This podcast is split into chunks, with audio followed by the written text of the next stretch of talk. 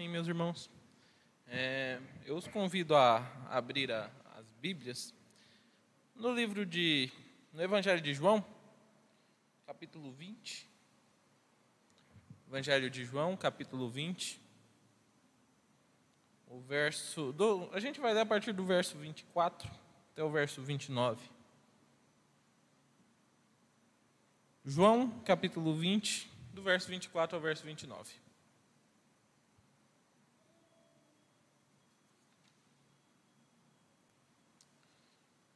Diz assim a palavra de Deus. Ora, Tomé, um dos doze, chamado Dídimo, não estava com eles quando veio Jesus. Disseram-lhe então os outros discípulos: Vimos o Senhor. Mas ele respondeu: Se eu não vir nas suas mãos o sinal dos cravos, e ali não puser o dedo, e não puser a mão no seu lado, de modo algum acreditarei. Passados oito dias, estavam outra vez ali reunidos os seus discípulos, e Tomé com eles. Estando as portas trancadas, veio Jesus, pôs-se no meio deles e disse-lhes: Paz seja convosco. E logo disse a Tomé: Põe aqui o dedo e vê as minhas mãos. Chega também a mão e põe-na no meu lado não sejas incrédulo, mas crente. Respondeu-lhe Tomé: Senhor meu e Deus meu. Disse-lhe Jesus: Por que me viste e creste? Bem-aventurado os que não viram e creram. Oremos ao Senhor. Senhor, nós nos dirigimos a Ti em oração e pedimos que essa palavra possa falar conosco, que o Senhor nos ensine mais na, da forma como devemos viver da forma como devemos proceder através da tua palavra, Senhor. É isso que nós te pedimos agora, em nome de Jesus. Amém. Meus irmãos, Tomé é um daqueles personagens emblemáticos da Bíblia, né? esse acontecimento da incredulidade de Tomé, ele é muito famoso e virou quase que popular. Quando alguém duvida de alguma coisa, normalmente recebe a resposta: Tá bom, vou te mostrar, Tomé. Ou alguém que diga: Eu sou como Tomé, eu só acredito vendo. Num Brasil culturalmente cristão, né, essa história já faz parte do imaginário da nossa população. É, até mesmo quem não goste de Tomé, ah, por, por causa desse desse acontecimento. Há um tempo atrás eu fiz um, uma, uma brincadeira com o MP e eu perguntei qual. Para algumas pessoas eu perguntei qual personagem da Bíblia você não gosta. E Tomé foi citado algumas vezes. Mas para que a gente possa entender realmente esse acontecimento, essa, essa passagem, é preciso que a gente é, é, converse um pouquinho sobre o propósito do do Evangelho de João de modo geral. E João deixa muito claro, os irmãos que ainda estão com a Bíblia aberta, dá uma olhadinha, dois versículos depois do texto que a gente leu, no verso 31, está tá escrito assim: Estes, porém, foram registrados para que creiais que Jesus é o Cristo, Filho de Deus, e para que crendo tenhais vida em seu nome. Esse é o objetivo geral do Evangelho de João, meus irmãos. Que João quer apresentar a Jesus Cristo como Deus, aquele Messias que, que era prometido e que havia chegado. Então, João vai sempre enfocar as partes sobrenaturais, as partes que só Deus poderia fazer. É por isso que ele começa o Evangelho dizendo: no princípio era o Verbo, e o Verbo era Deus, e o Verbo estava com Deus, porque ele já quer chegar no início falando assim: Jesus é Deus. O Messias que estava prometido lá no Velho Testamento chegou, está aqui com a gente. É com esse propósito que João narra os milagres de Cristo. Começando lá em Caná da Galileia, quando Jesus transforma água em vinho, até a ressurreição de Lázaro e por fim a pesca maravilhosa que acontece no final do Evangelho de João. Também é por isso que esse evangelho registra Jesus referindo a si mesmo como eu sou, que é um título unicamente de Deus. É nesse evangelho que Jesus diz: Eu sou o pão da vida, eu sou o caminho, a verdade e a vida, eu sou a luz do mundo, e tantas outras afirmações que Jesus faz sobre si mesmo, dando a si mesmo o título de Deus. Se os irmãos lembrarem, ah, Jesus caçou uma encrenca gigantesca com os fariseus quando ele cura um homem lá no tanque de Betesda no dia do sábado. E os fariseus falam: Você está curando no sábado? E ele diz: O meu pai trabalha no sábado e eu também. Ele se coloca em posição de igualdade com o pai.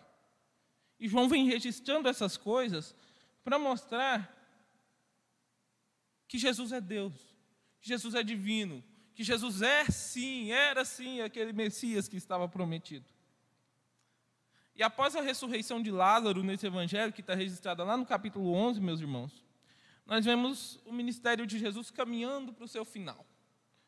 Ah, ele chama os discípulos, ele mesmo vai para Jerusalém sabendo o que iria acontecer com ele, e ele começa a preparar os discípulos para a sua partida, para a sua morte e por fim a sua partida, né? Então Jesus é preso, ele é açoitado, ele é humilhado, ele sofre muito ele morre, ele ressuscita. Algumas da, das mulheres que acompanhavam o ministério de Jesus Cristo o veem primeiro. Depois Pedro e João, numa espécie de corrida, eles vão ao túmulo. João chega primeiro, Pedro chega depois, entra no túmulo, encontra um túmulo aberto, entra no túmulo. E então Jesus aparece aos discípulos. Os discípulos reunidos, e é interessante porque, se você olhar ah, aí no verso 19 do capítulo 20, a palavra de Deus diz que eles estavam reunidos ao cair da tarde daquele dia, o primeiro da semana. E isso já mata uma falácia adventista, que diz que foi Constantino lá na frente que mudou o sábado para o domingo. Isso aqui prova que a igreja sempre se reuniu no primeiro dia da semana após a ressurreição de Cristo. Sempre se reuniram no primeiro dia da semana, o dia do Senhor, o domingo. Jesus aparece no meio deles, de portas trancadas, e João deixa isso muito claro, justamente para seguir o propósito do livro, que é, é, é apresentar Jesus como Deus. Então ele fala, ele apareceu ali no meio, não foi de forma natural. E eles estavam ali de portas trancadas porque estavam com medo dos judeus, pela perseguição que se dara. E aí a gente chega nos versículos que a gente leu.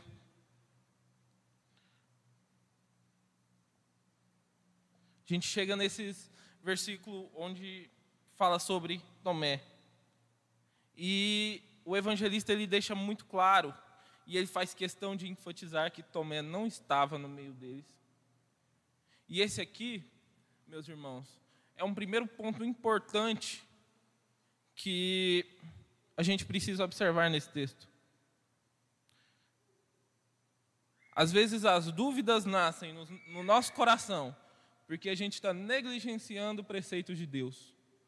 Tomé não estava no meio dos discípulos no dia do Senhor, quando era para eles, estar, eles estarem reunidos há, há muita discussão sobre o motivo de Tomé não estar ali. Mas uma coisa é certa: o texto relaciona diretamente a sua incredulidade com o fato dele não estar lá. Os outros discípulos creram que Jesus tinha ressuscitado, porque ele apareceu, e Tomé não creu porque ele não estava com os discípulos quando Jesus apareceu no meio deles. Ao contrário do que muitos pensam, meus irmãos, esse mandamento do dia do Senhor, ele não prescreveu. Isso é decálogo. Terceiro mandamento está lá. Só que isso é muito negligenciado nos nossos dias. E aqui eu vou passar uma tarefinha para casa para os irmãos. Quando os irmãos chegarem em casa, dê uma olhada na confissão de fé de Westminster. Nossa confissão de fé, nosso símbolo de fé, no capítulo 21 vai estar lá falando com todas as bases bíblicas sobre o dia do domingo, o dia do Senhor. É ordenança nós estarmos em comunhão no dia do Senhor. Isto é lei de Deus. Mas a verdade é que muitas vezes a gente tem é, é, não apenas deixar de considerar isso importante, mas negligenciar diretamente essa ordem. Isso é tão antigo, meus irmãos, que o livro de Hebreus já trata disso. Quando o escritor aos Hebreus ele diz: Não deixemos de congregar, como é costume de alguns, antes façamos admoestações, e tanto mais quando vedes que o dia se aproxima. Esse é um preceito extremamente negligenciado nos nossos dias.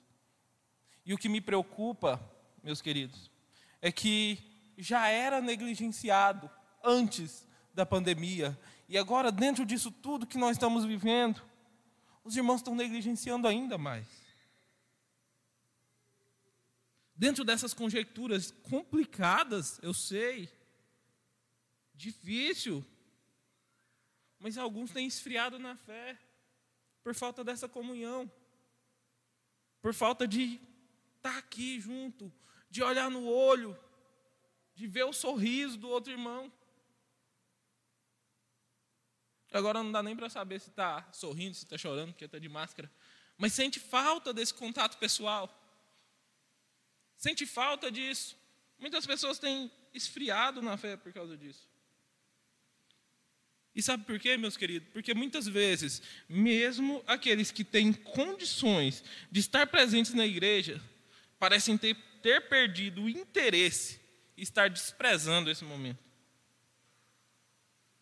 Criou-se, no meio disso tudo, a ideia do culto online. Mas, meus irmãos, uma coisa que precisa ficar clara para a igreja é que a gente faz transmissões pela internet para alcançar aquelas pessoas que não podem estar presentes. Porque o culto é isso aqui. O culto é o povo de Deus reunido. O excelente trabalho que o, o presbítero Luciano faz, o João Pedro, o Marlon, em levar, através das transmissões online, é para quem não pode estar aqui. É para quem realmente não pode vir. É um cuidado paliativo. Mas não é para se tornar uma desculpa, uma muleta para abandonar a comunhão com os irmãos, para negligenciar o mandamento do dia do Senhor. Não é. O culto, meus irmãos, é a igreja. O culto é o povo de Deus reunido para adorar o Senhor e não abra mão disso em hipótese alguma. Faça esforço para vir e se der, venha. Se der, venha. A gente tem que ser os primeiros a fazer inscrição, meus queridos. A gente tem que estar ansioso para isso aqui. Que momento sublime da semana. Às vezes, uma semana ruim que eu passo, o culto me cura. Me faz preparado para outra, se for, se for preciso, mais ruim ainda. Ele fortalece a gente. Essa comunhão, esse olhar no olho, esse conversar, mesmo que mais distante, como a gente está precisando fazer agora. Eu não estou dizendo aqui para ninguém desrespeitar os protocolos de segurança. Eu não estou dizendo aqui para ninguém fazer loucuras. Eu estou dizendo para que, dentro das nossas possibilidades, a gente preze por isso.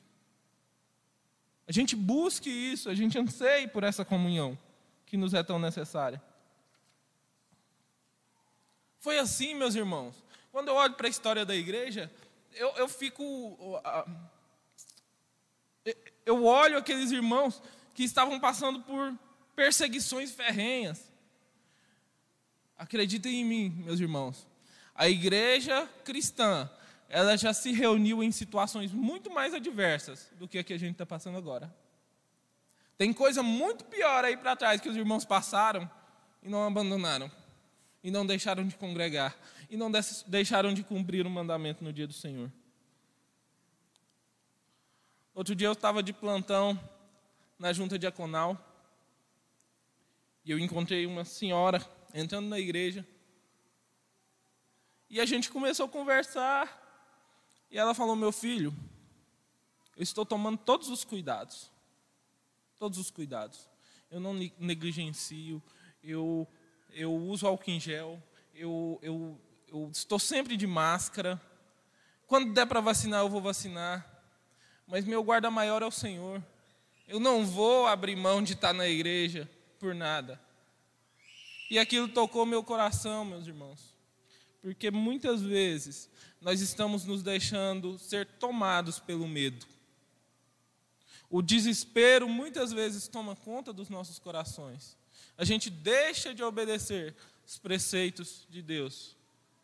E às vezes isso abre espaço para que algumas dúvidas e alguns tipos de incredulidade entrem no nosso coração. Nós temos que estar atento a isso, porque quando a gente deixa de querer estar na igreja, isso é um sinal de perigo. Isso é um sinal de perigo. A gente tem que sondar o nosso coração para ver o que está acontecendo. Meus queridos, não se enganem. A quantidade de desejo que nós temos pela comunhão, a quantidade de desejo que nós temos por, por estar juntos uns com os outros, revela muito como está a situação do nosso coração. Pastor Wesley, quando fala para a mocidade, ele sempre repete um, uma frase que eu gosto muito. Ele fala que ovelha que anda sozinha vira petisco de lobo. E é bem por aí, meus queridos a gente vai enfraquecendo na falta da comunhão. Isso vai deixando a gente mais vulneráveis. Então faça tudo o que você puder para estar em comunhão, para estar aqui. Sempre que você puder, esteja. Tenho certeza que o pastor Hélio fica extremamente feliz quando o, o, o link do culto ele trava no primeiro dia. No primeiro dia deu 90 pessoas. É sinal que a igreja está querendo estar junto. Não é bom que fiquem pessoas querendo vir, mas não podem. Mas é bom que a gente veja esse desejo na igreja. É bom que a gente veja esse desejo no coração do povo de Deus. Meus irmãos, o segundo ponto interessante que a gente tem que observar nesse texto é que dúvidas costumam surgir em momentos de grande crise e desesperança. Quando a gente para para entender o contexto que os apóstolos estavam vivendo, é, é, na, na época desse acontecimento com Tomé, nós conseguimos entender um pouquinho mais como aquela incredulidade, como aquela dúvida entrou no coração de Tomé. Os apóstolos, como todos nós, eles eram homens forjados pelo seu tempo.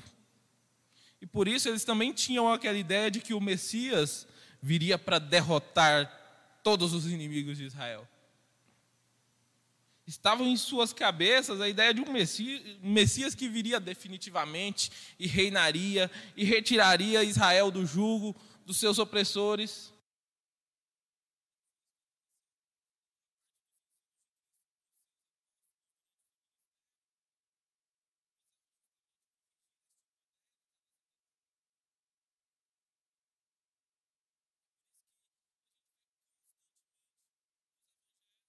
Jesus dizendo: Ó, oh, eu tenho que sofrer. filho do homem veio para sofrer. Para tirar essa ideia. Mas isso não aconteceu de uma hora para outra. O, o próprio apóstolo João, se você quiser dar uma conferida lá no verso 20, versículo 8, ele reconhece que somente creu que Jesus ressuscitou quando ele entrou no túmulo e viu que estava vazio. Aquele apóstolo, porque João não menciona seu próprio nome, ele fala, e aquele apóstolo entrou e creu. Isso foi um processo demorado. Com a morte de Cristo, meus queridos, a esperança daqueles homens se foi e o sofrimento tomou conta de seus corações. É isso que a gente vê, por exemplo, no texto do, dos, que conta dos discípulos no caminho de Emaús. Eles voltaram pra, voltavam para casa triste, mataram o nosso mestre. E agora? A esperança acabou. Quando eu estava estudando para esse sermão, eu, olhando para a situação desses, desses homens, eu me lembrei de uma passagem que quem já leu o livro, ouviu o filme do Senhor dos Anéis conhece. No primeiro livro, ah, quem viu sabe que a saga gira em torno de um anel que precisa ser destruído, um anel de poder que precisa ser destruído. Só que as pessoas que ficaram responsáveis por destruir esse anel não sabiam o caminho, nunca tinham andado pela terra. Então surge o mago, surge Gandalf para guiá-los até, até o local de destruição daquele anel. Mas em um momento, quando eles são atacados por um monstro, por um Balrog, Gandalf cai num precipício. E eles pensam que Gandalf está morto. O guia deles estava morto. E eles saem daquela caverna e choram. E lamentam porque a esperança tinha ido embora. A pessoa que ia nos guiar se foi. Era assim que os discípulos estavam se sentindo naquele momento. Com medo da perseguição que viria. E é exatamente assim que muitas vezes nós nos sentimos, meus irmãos, quando nos encontramos diante de situações que aparentemente não têm saída para a gente. A desesperança costuma tomar conta do nosso, do nosso coração e a gente começa a duvidar. Isso é algo tão pertinente para os nossos dias, não é verdade, meus irmãos? Eu sei que eu estou falando aqui para algumas pessoas que perderam entes queridos no meio dessa pandemia. Estou falando para algumas pessoas que estão passando por dificuldades financeiras no meio disso tudo. Tudo fechado, comércio fechado, e às vezes sobe uma desesperança, né? Às vezes surgem no nosso coração, surgem no nosso coração perguntas como: onde está Deus no meio disso tudo? Deus realmente existe no meio disso tudo? Essas dúvidas começam a brotar nos nossos corações em momentos de crise. Um terceiro ponto que a gente precisa observar e está lá no verso 25, meus queridos, é que dúvidas elas costumam afetar a nossa própria racionalidade. Quando a gente começa a ter dúvidas, essas, essas essa, esses ramos começam a crescer nos nossos corações. Isso afeta a nossa própria racionalidade. Verso 25 diz que os discípulos disseram para Tomé: Nós vimos o Mestre. E ele não acreditou. Meus irmãos, Tomé foi informado de que Cristo estava vivo, mas não creu.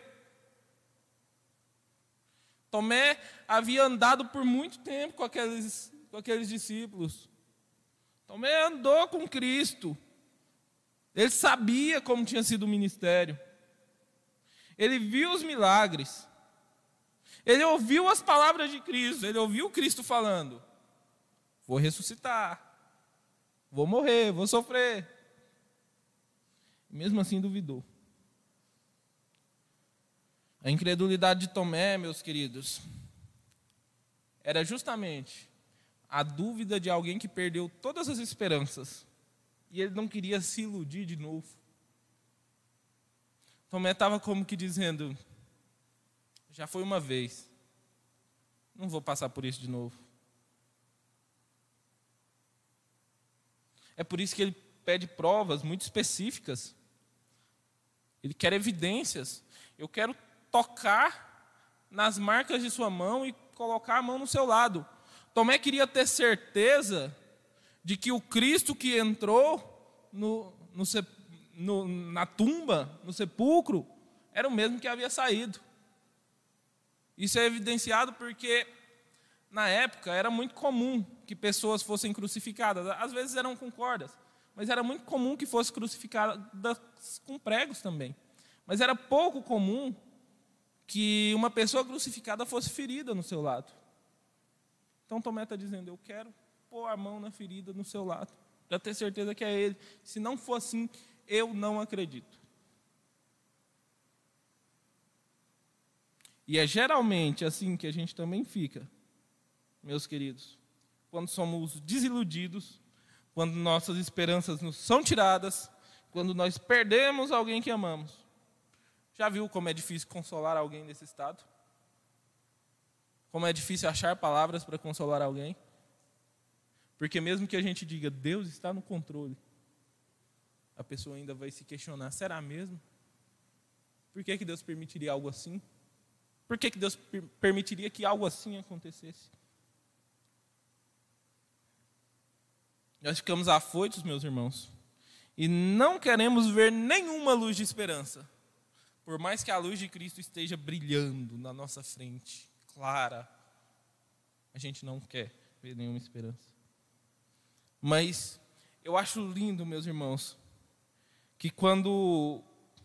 E, e esse é o, é o, terceiro ponto que a gente tem que observar: que o cristianismo ele é a resposta para as nossas dúvidas. É, é Cristo que sana a nossa incredulidade, meus irmãos. E eu acho bonito que quando Jesus aparece no meio deles e Tomé está lá com eles, Jesus não vai até Tomé e fala: Tomé, seu desviado. Tomé, seu descrente.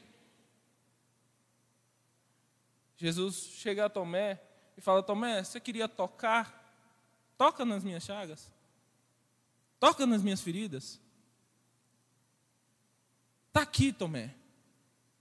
Está nas mãos, está aqui, toca aqui no meu lado. Por muito tempo, meus queridos, espalhou-se pelo Brasil, através de uma teologia ruim, a ideia de que a fé era algo irracional, um verdadeiro salto no escuro. Então existia fatos e existe fé, isso aqui não se questiona, cada um acredita no que quiser e está tudo certo. Como se para ser cristão fosse necessário abrir mão do próprio cérebro, da própria capacidade de pensar. E ainda hoje existem diversas denominações que fazem isso. Denominações onde qualquer questionamento é considerado pecaminoso ou então como coisa do diabo.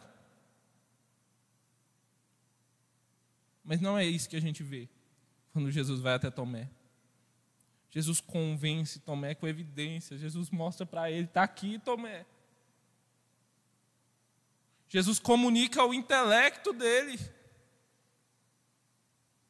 Nós teremos dúvidas, meus irmãos. E Cristo nos convencerá de que as nossas dúvidas são infundadas. A nossa fé não existe que nós abramos mão da capacidade de pensar. O Evangelho ele nos liberta da ignorância e nos convence das maravilhosas virtudes de Cristo Jesus. E é interessante, meus irmãos, que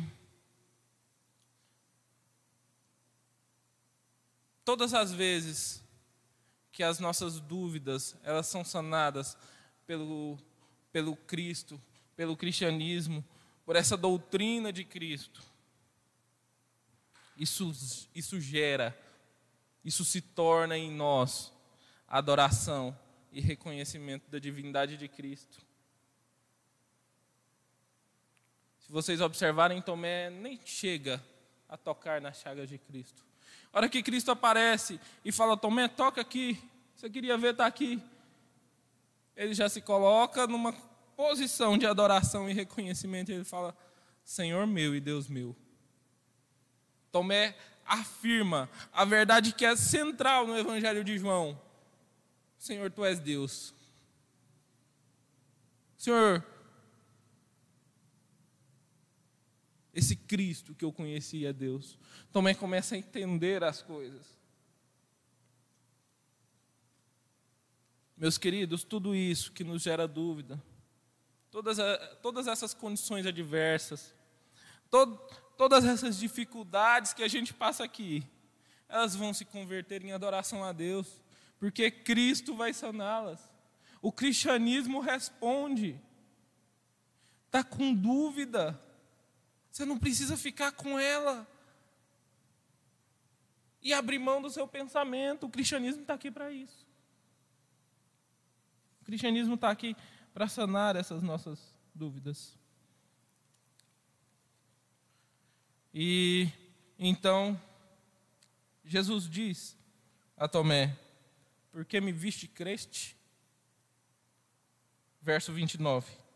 Bem-aventurados os que não viram e creram. E muitas vezes a, a, a, muita gente interpreta essa passagem como Jesus falando para Tomé: Tomé, ok, legal, mas o pessoal lá na frente vai ser muito melhor que você. Não é por aí. Jesus está dizendo para Tomé: Tomé, porque você me viu, você creu. E através dessa confissão que você fez, que eu sou Deus, muitos também vão crer. Muitos que não me viram, crerão. E por que crerão? Um dia me verão na glória. Meus irmãos, por momentos pontuais das nossas vidas, as dúvidas entram nos, nos nossos corações.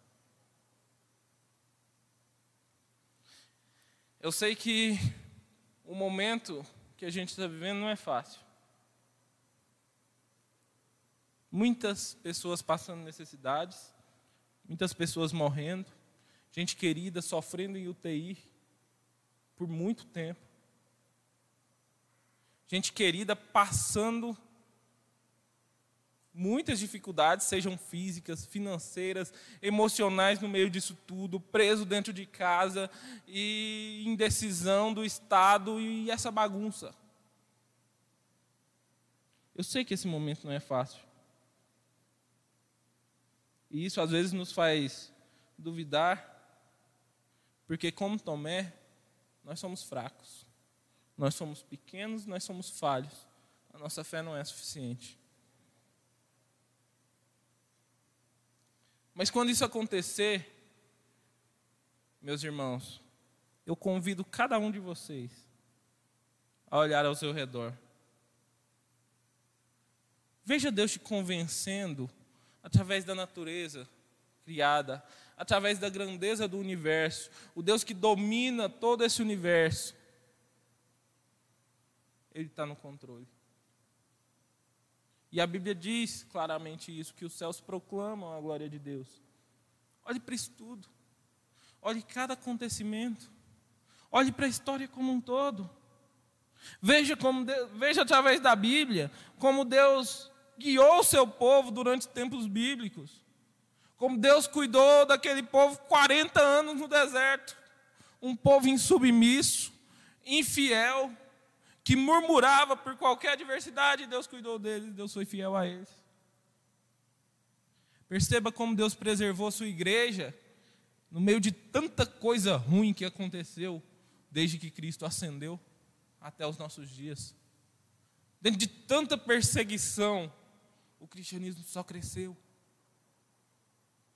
Perceba como Cristo guia e preserva a sua igreja no meio disso tudo. Olhe para o Senhor, olhe, olhe para, para o que o Senhor fez na sua vida. Olhe quem você era há 10 anos e olha quem você é hoje. Você é testemunha viva, nós somos testemunhas vivas de que Deus está no controle, de que Deus nos guia por caminhos que às vezes a gente não conhece, mas que conhecendo o nosso guia está legal, a gente confia. Olhe para o testemunho de Tomé, que um dia duvidou, como a gente às vezes duvida hoje. Um dia esteve em desespero, como a gente está hoje desesperançoso e triste, mas foi convencido pelo Senhor. Olha para isso. Deus está o tempo todo, através de todas essas coisas, meus queridos, nos convencendo e nos mostrando que Ele é a nossa única esperança. Ele está nos convencendo de que Ele é o nosso Deus e que, como tal, Ele sempre está no controle de tudo. Tem um hino que eu costumava cantar quando eu ainda estava na Assembleia de Deus, lá atrás. E quando eu estava preparando essa pregação, eu tive a felicidade de descobrir que ele também está no inário. E aquele, aquele hino diz: Conta as bênçãos, dizes quantas são. E aí ele fala: E você verá surpreso quanto Deus já fez. Meus queridos, a nossa vida até aqui é a grande prova de que Deus está no controle de tudo. É o grande convencimento que a gente precisa para confiar em Deus mais uma vez, uma vez mais. A gente já confiou tanto. Ele já foi a nossa única esperança tantas vezes. E eu acredito que ninguém que está aqui, ninguém que está nos assistindo pela internet, pode dizer que nunca passou por uma situação onde não viu saída. E de repente a saída aparece. E de repente as coisas mudam de forma inesperada e a gente vê o cuidado que Deus tem conosco.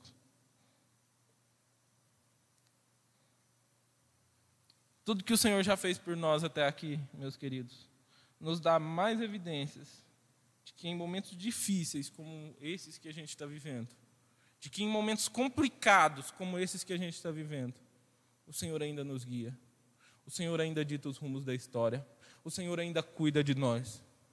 Confiem, meus queridos. Olhe, olhem para Tomé e se enxerguem em Tomé, na sua dúvida, mas acima de tudo, se enxerguem na confissão que ele faz de Cristo Jesus no reconhecimento que ele faz de que Cristo, de, de que Jesus é Deus, e a partir daí, nada mais nos assusta. Nada mais nos tira a esperança. E eu quero orar pela vida dos irmãos. Senhor Deus, nós sabemos que muitas vezes, como fracos, frágeis e pecadores que somos, nós duvidamos da tua providência. Como Tomé, Senhor, nós duvidamos do que o Senhor pode fazer, do cuidado que o Senhor tem para conosco. Senhor, e nós reconhecemos a nossa pequenez. É por isso que nós estamos aqui, Pai, para te pedir ajuda-nos na nossa incredulidade. Ajuda-nos na nossa dúvida. Como o Senhor fez com Tomé, vem até nós, Senhor, e nos convença, porque nós precisamos de Ti.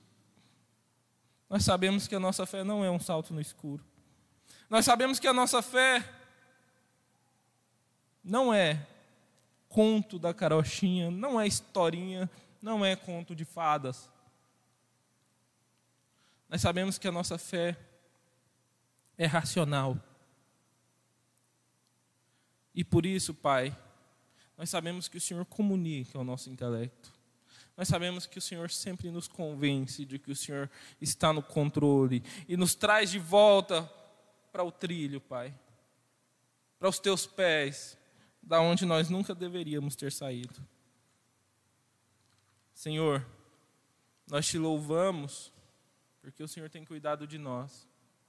E eu peço, Pai, que o Senhor ajude a cada um dos que estão passando por momentos complicados, por momentos difíceis, por momentos de dúvidas e que estão nos ouvindo, Senhor.